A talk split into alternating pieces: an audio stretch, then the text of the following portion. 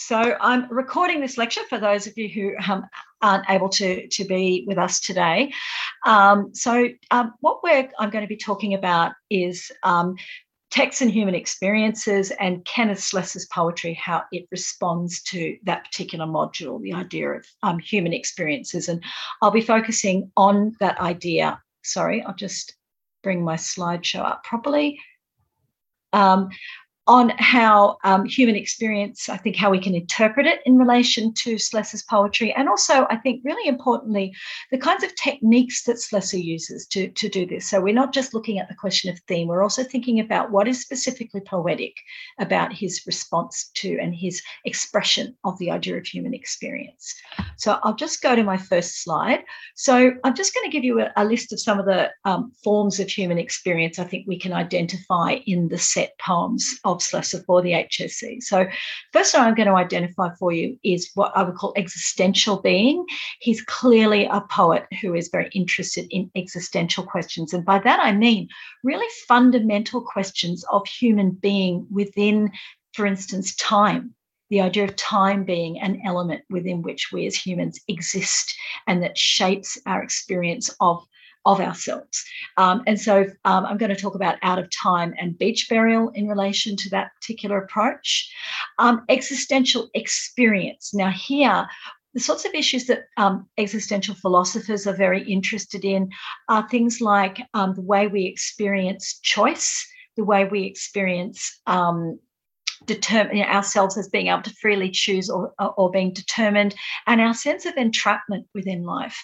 Um, and the two poems I'm going to look at here are Gulliver, a very kind of obvious instance of that, and Vesper Song, which is a little bit counterintuitive to put in this category, but I'll explain when I get there how I think it fits. Um, okay, so there's the question also of subjective human experience. That is, our psychological, cognitive, imaginative, and emotional responses to the world in which we find ourselves. And, and, um, and these things are often found together. They're not just sort of separate categories, they're constantly intersecting with each other. The way our psychological and emotional lives run isn't sort of compartmentalized they're together. And so um, slessor is really interested in that experience. And so um, gulliver again another example out of time wild grapes and william street. I'm going to touch on those in relation to that. Social and historical experience. And so um, Slessor does have those in his poetry, um, but he approaches questions of history and society through that the lens of um, a kind of an existential um, lens and a subjective lens. And so, um, again, examples include wild grapes, William Street, Vesper Song, Beach Burial. I'll try cover some of those and moral experience. Okay, so he's interested in that through Vesper Song. He gives us a character's kind of moral take on the world. And I'll roll that point into another discussion I'm going to have in the lecture. So, having a think about technique then. So, what techniques are used by the poet to um, explore the question of existence. And so, one of the ones that's really, really vital for looking through all of these poems is the question of voice. Now, the reason voice is it's important in pretty much every literary text, but why it's really important in Slessor's poetry is that if we're thinking about the question of human experience, it implies that term human experience implies some sort of shared or collective um, fundamental existential kind of experience of the world and um, we have to sort of look at how does he how do we see that in his poems how does that track in the poems. And so, voice is a really good way of looking at it because it invites the reader into a relationship with the text who is speaking, how they're speaking, um, and who they're speaking to. So, first of all, all the poems that we've got um, use first person. Okay, but they use them quite differently. So, first of all, um, we've got a lot of the poems are using what we call first uh, person singular, so they're using an I. That's called a lyric voice, an I. Um, except for beach burial, and beach burial's got a sneaky little use of the first person in the second last line of the poem, where it re- alludes to an us, the idea of the soldiers, the dead, the dead sailors who may be fought with us. You know, and so there's a kind of an that the reader is introduced into this inclusive um, we, this uh, first person at the end of the text. Uh, in some cases, the use of first person is highly inclusive. Um, and so there's a kind of a universal human experience that's being evoked again out of time because it's about this universal thing, which is we all experience ourselves through time. We all age. We all, you know, um, have this element of time around us and in us all the time. Beach burial um, has again that us, that we that I just talked about.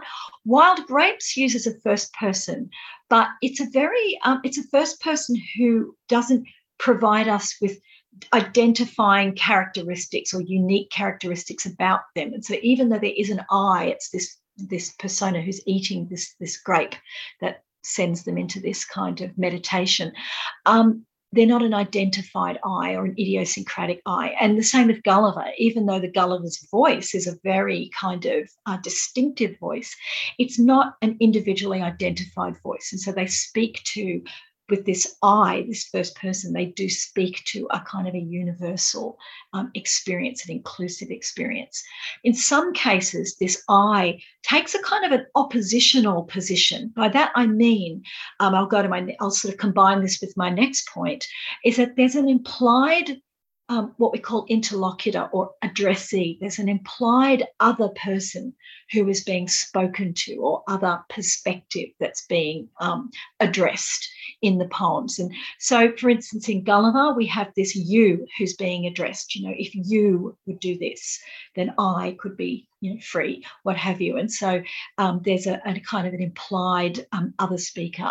In William Street, we have the the persona saying to us, you know, you find this ugly. I find this lovely. And so where there's this kind of implied oppositional perspective that the um, that the speaker is speaking back to. And of course, in Vesper Song, we have two implied addressees. First of all, we have the convicts um, who um, the, the, the Reverend Samuel Marsden enjoys tormenting. And then we have him directly addressing God. And the poem goes into this sort of prayer mode um, later on. And so um, they're but they're also speaking to a you. And so sometimes they're quite individually identified, like with the Reverend Samuel Marsden. Other times they are more anonymous, but nevertheless using the I. And of course, um, Slessor, um, to really brilliant effect, uses the genre of the dramatic monologue. And this is a, um, a, a, genre that we associate very strongly with the poet Robert Browning from the 19th century. But what we see particularly, say, in Vesper Song, is this very individualized character speaking and speaking to somebody else. And so we have the dramatic, dramatic monologue. And so the use of human experience through the voice is something really worth paying attention to in these poems.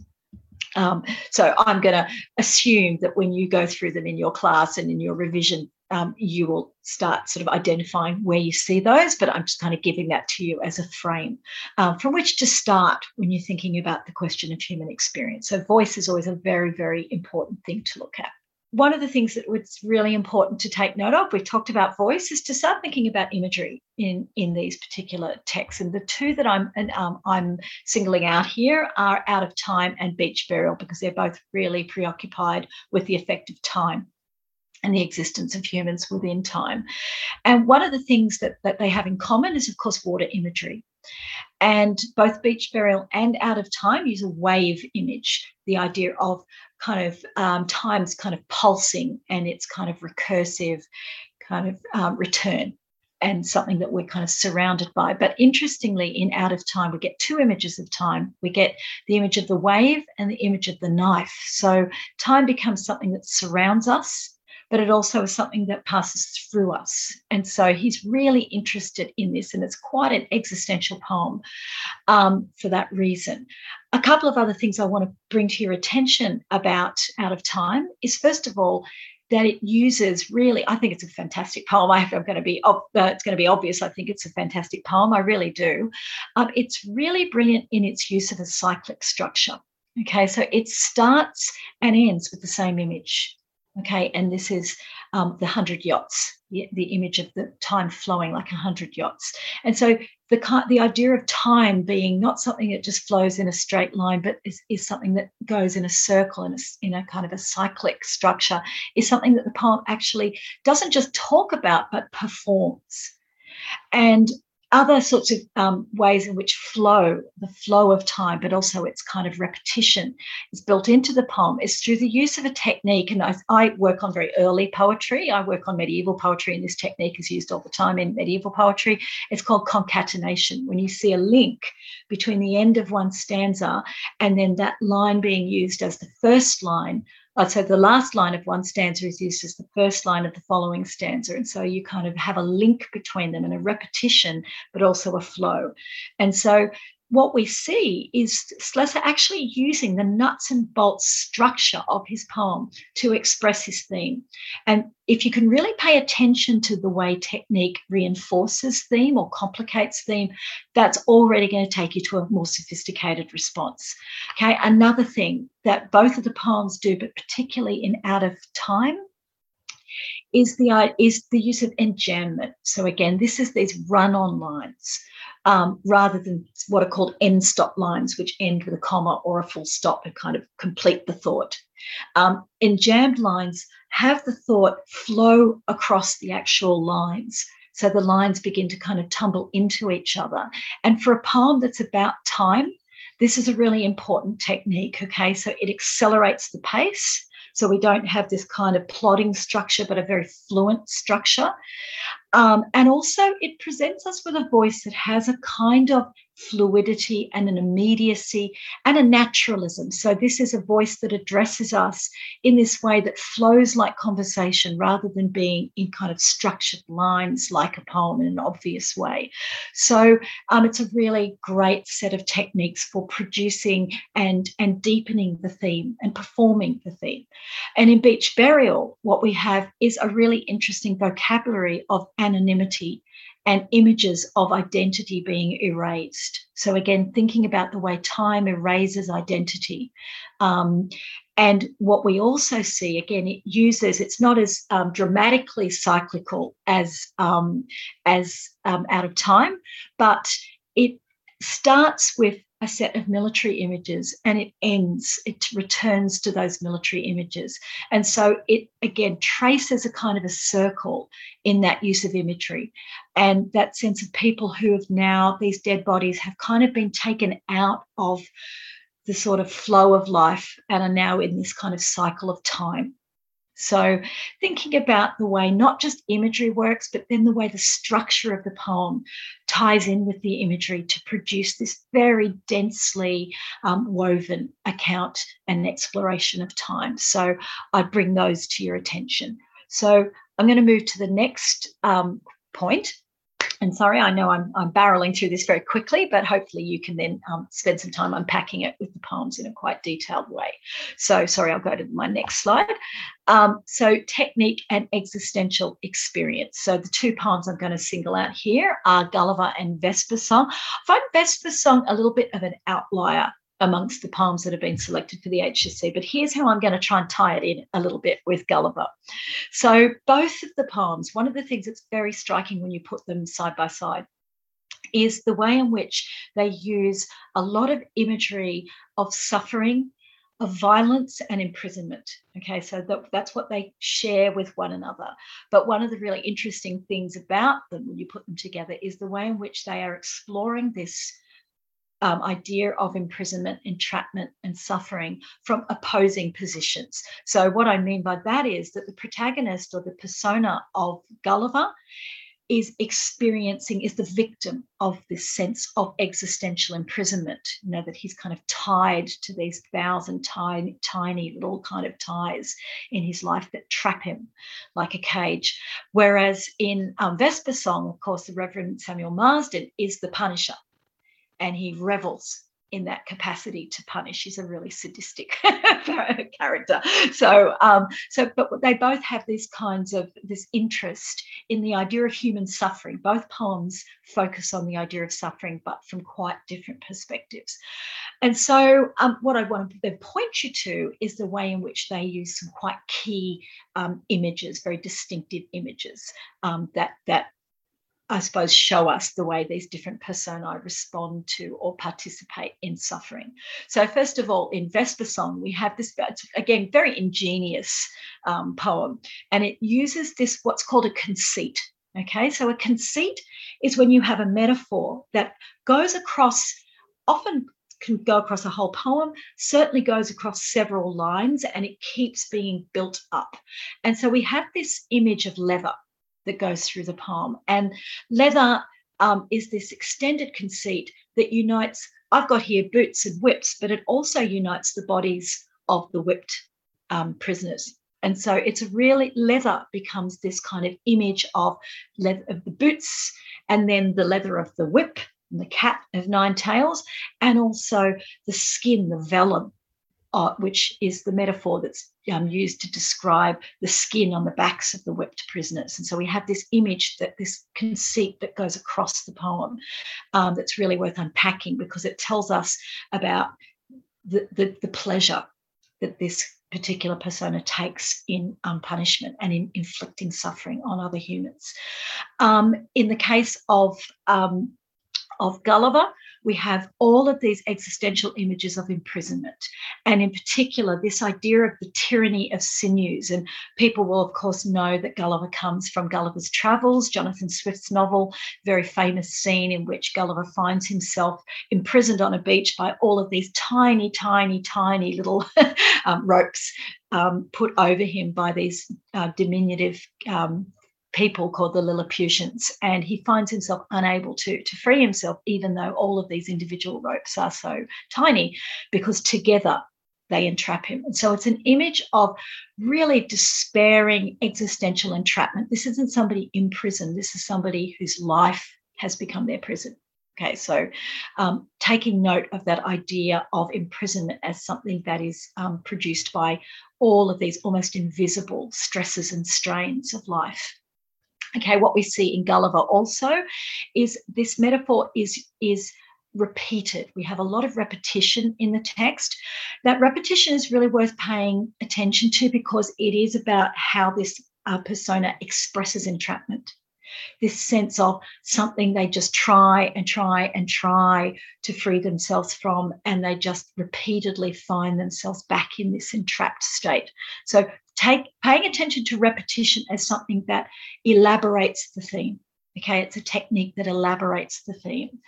And this kind of um, voice structure we have these particular um, modes of address that reinforce the theme too. So we have the persona of gulliver saying if you you know if you would just give me this kind of prison i would you know break down the walls.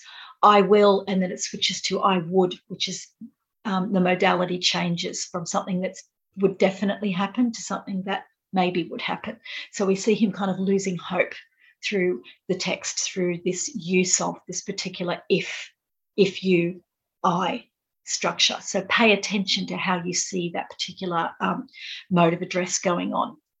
Okay, in um, Vesper Song, we have um, this what we have is this idea of human suffering but it's um, put through a, the kind of lens of the of this particular persona's moral identity and the way he regards human punishment not just as an existential experience but a moral experience. And so we see him throughout the poem believing that the uh, suffering that he's inflicting on others is essentially a kind of um, path to moral salvation of course, what we find out at the very end of the poem is he's just a total sadist. And he's even saying to God, Look, if I can't whip people in heaven, send me to hell, I'll whip them there. And that's my paraphrase, but that is essentially what he's saying. And so we have this kind of hypocrisy in that in that character.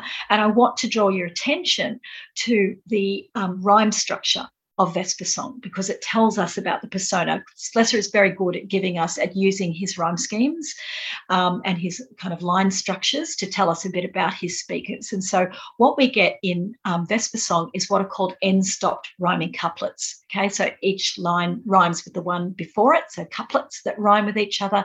End-stopped means they end with a full stop or a comma. Again, the thought ends. What does that tell us about this speaker? It tells us about his love of order okay his love of enforcing rules brutally. So he just brutally grinds through these couplets and it tells us through the um, rhyme scheme what he's like and what his values are.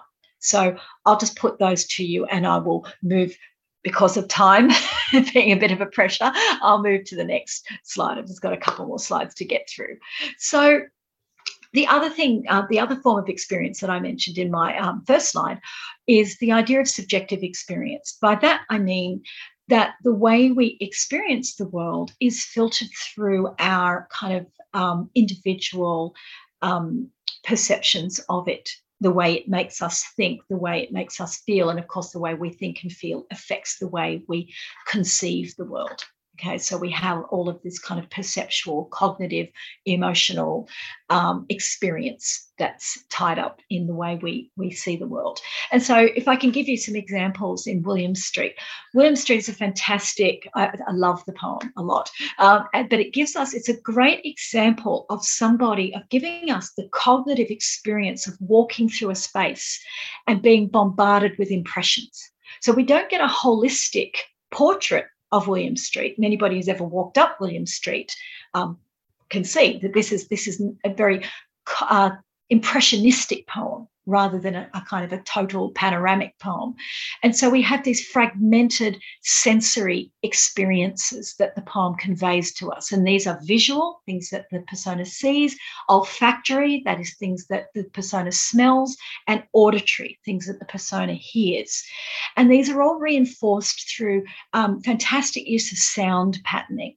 And so, just to, to, give you an example, so I've got I've got poems scattered all around me at the moment. And so, for instance, when we get the um, sound of onions hissing, we get the the, um, the grease that blesses onions with a hiss, and that fantastic use of um, alliteration to get that sizzling of onions. And so, we have um, this kind of cognitive impressionistic poem. Um, and so we have also short stanzas and half rhymes, okay, that reinforce this sense of the impressionistic and disjointed effect. So we don't get long stanzas, we get these kind of series of short blasts of imagery and sound and smell. And um, and so that kind of again creates that impressionistic effect. And that use of half rhymes makes the voice a more naturalistic um, voice that isn't trying to craft what's around them. They're just trying to take it all in. Okay, of course, the poet is crafting, but the effect of non crafted experience is what the poem is trying to convey. Okay, so we get this evaluation of his surroundings. You find this ugly, I find this lovely. And that fantastic half rhyme between ugly and lovely is the way he ties that evaluation together. Um, if I can move to Wild Grapes, it's a very different poem. Um, and what we see here is again though a, a, persona who is having a sensory experience. So in that respect it's like william street but it's then absorbing and meditating on that sensory experience. So rather than trying to just kind of let all the fragments kind of sit around him this persona meditates on on what they're experiencing. And so they they walk into this orchard and eat this grape and it leads them into this imaginative reverie into a, a, a a lost time into this idea of historical oblivion. So, who was this Isabella Grape named after? Um, this lost girl who the persona imagines and kind of meditates on. And so, if you're going to write a poem that's meditative, um, you've got to slow the pace down. Okay, so the quickness of pace that we see in William Street is very different from the pacing that we see in um, Wild Grapes. And so, what Wild Grapes does is we find a kind of quite even progression across its four stanzas. Okay, so they progress from the here and now into that lost past, and they do it in quite even stages. And so we see a much more meditative, slowed down, even pace that reflects that kind of meditative structure. And so, and the meditative theme. And each structure also has a regular rhyme scheme. So it has an AA, BCA rhyme scheme. Again, it takes us gives us a persona who is much more meditative, who's thinking through and thinking on what it is they're experiencing. Now, I can see I've only got a couple of minutes left, so I'm going to jump to my final slide and I'm going to let you unpack all of this later yourselves. And so, these poems I've talked about that they that they engage in um, existential reflection, but that doesn't mean that our persona uh, personae in his poems never experience themselves in terms of the social or the historical.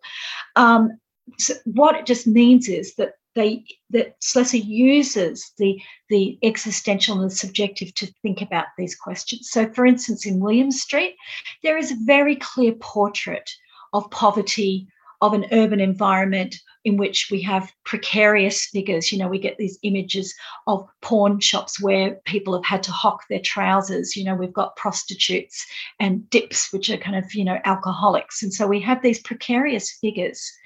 Um, but it's not a poem that foregrounds social commentary. It just gives us a portrait of how, in that urban environment, these lives are led. And so there's an acknowledgement of the social, but it's done through the subjective. So we see that the, the you know they're not kind of predominantly social commentary poems, but it's in there. The same with Beach Burial. Okay, it's not a poem that flags itself as an anti war poem, but nevertheless, that sense in which war obliterates identity and leaves us only with these corpses rolling, you know, roll, being brought in by the waves and then buried on the beach. And we get this one image of um, warfare, which is the sob and clubbing of the gunfire. But so it's a very subtle image of warfare, but done again through this existential meditation on loss and time and the oblivion, the oblivion of the human, of, um, you know, by time. And so the last one that I would want to flag with you is probably the most evidently kind of social and historical is Vesper Song. And it's it gives us a portrait of the kind of brutality of Australia's um, colonial penal system. And it's conveyed through, again, this really violent imagery that I talked about before. Um, and also this persona who basically exposes himself at the end as a religious sadist, right? So we get this, um, again, not, we don't get uh, the poem editorializing or commenting in an obvious way about colonial violence, but it gives us a character who embodies this and who speaks from that perspective. And so he uses the subjective to get to the historical and the social. So, a little bit of a sprint there for you all, but I hope that that um, helps you and allows, gives you some starting points into then really drilling down into the poems.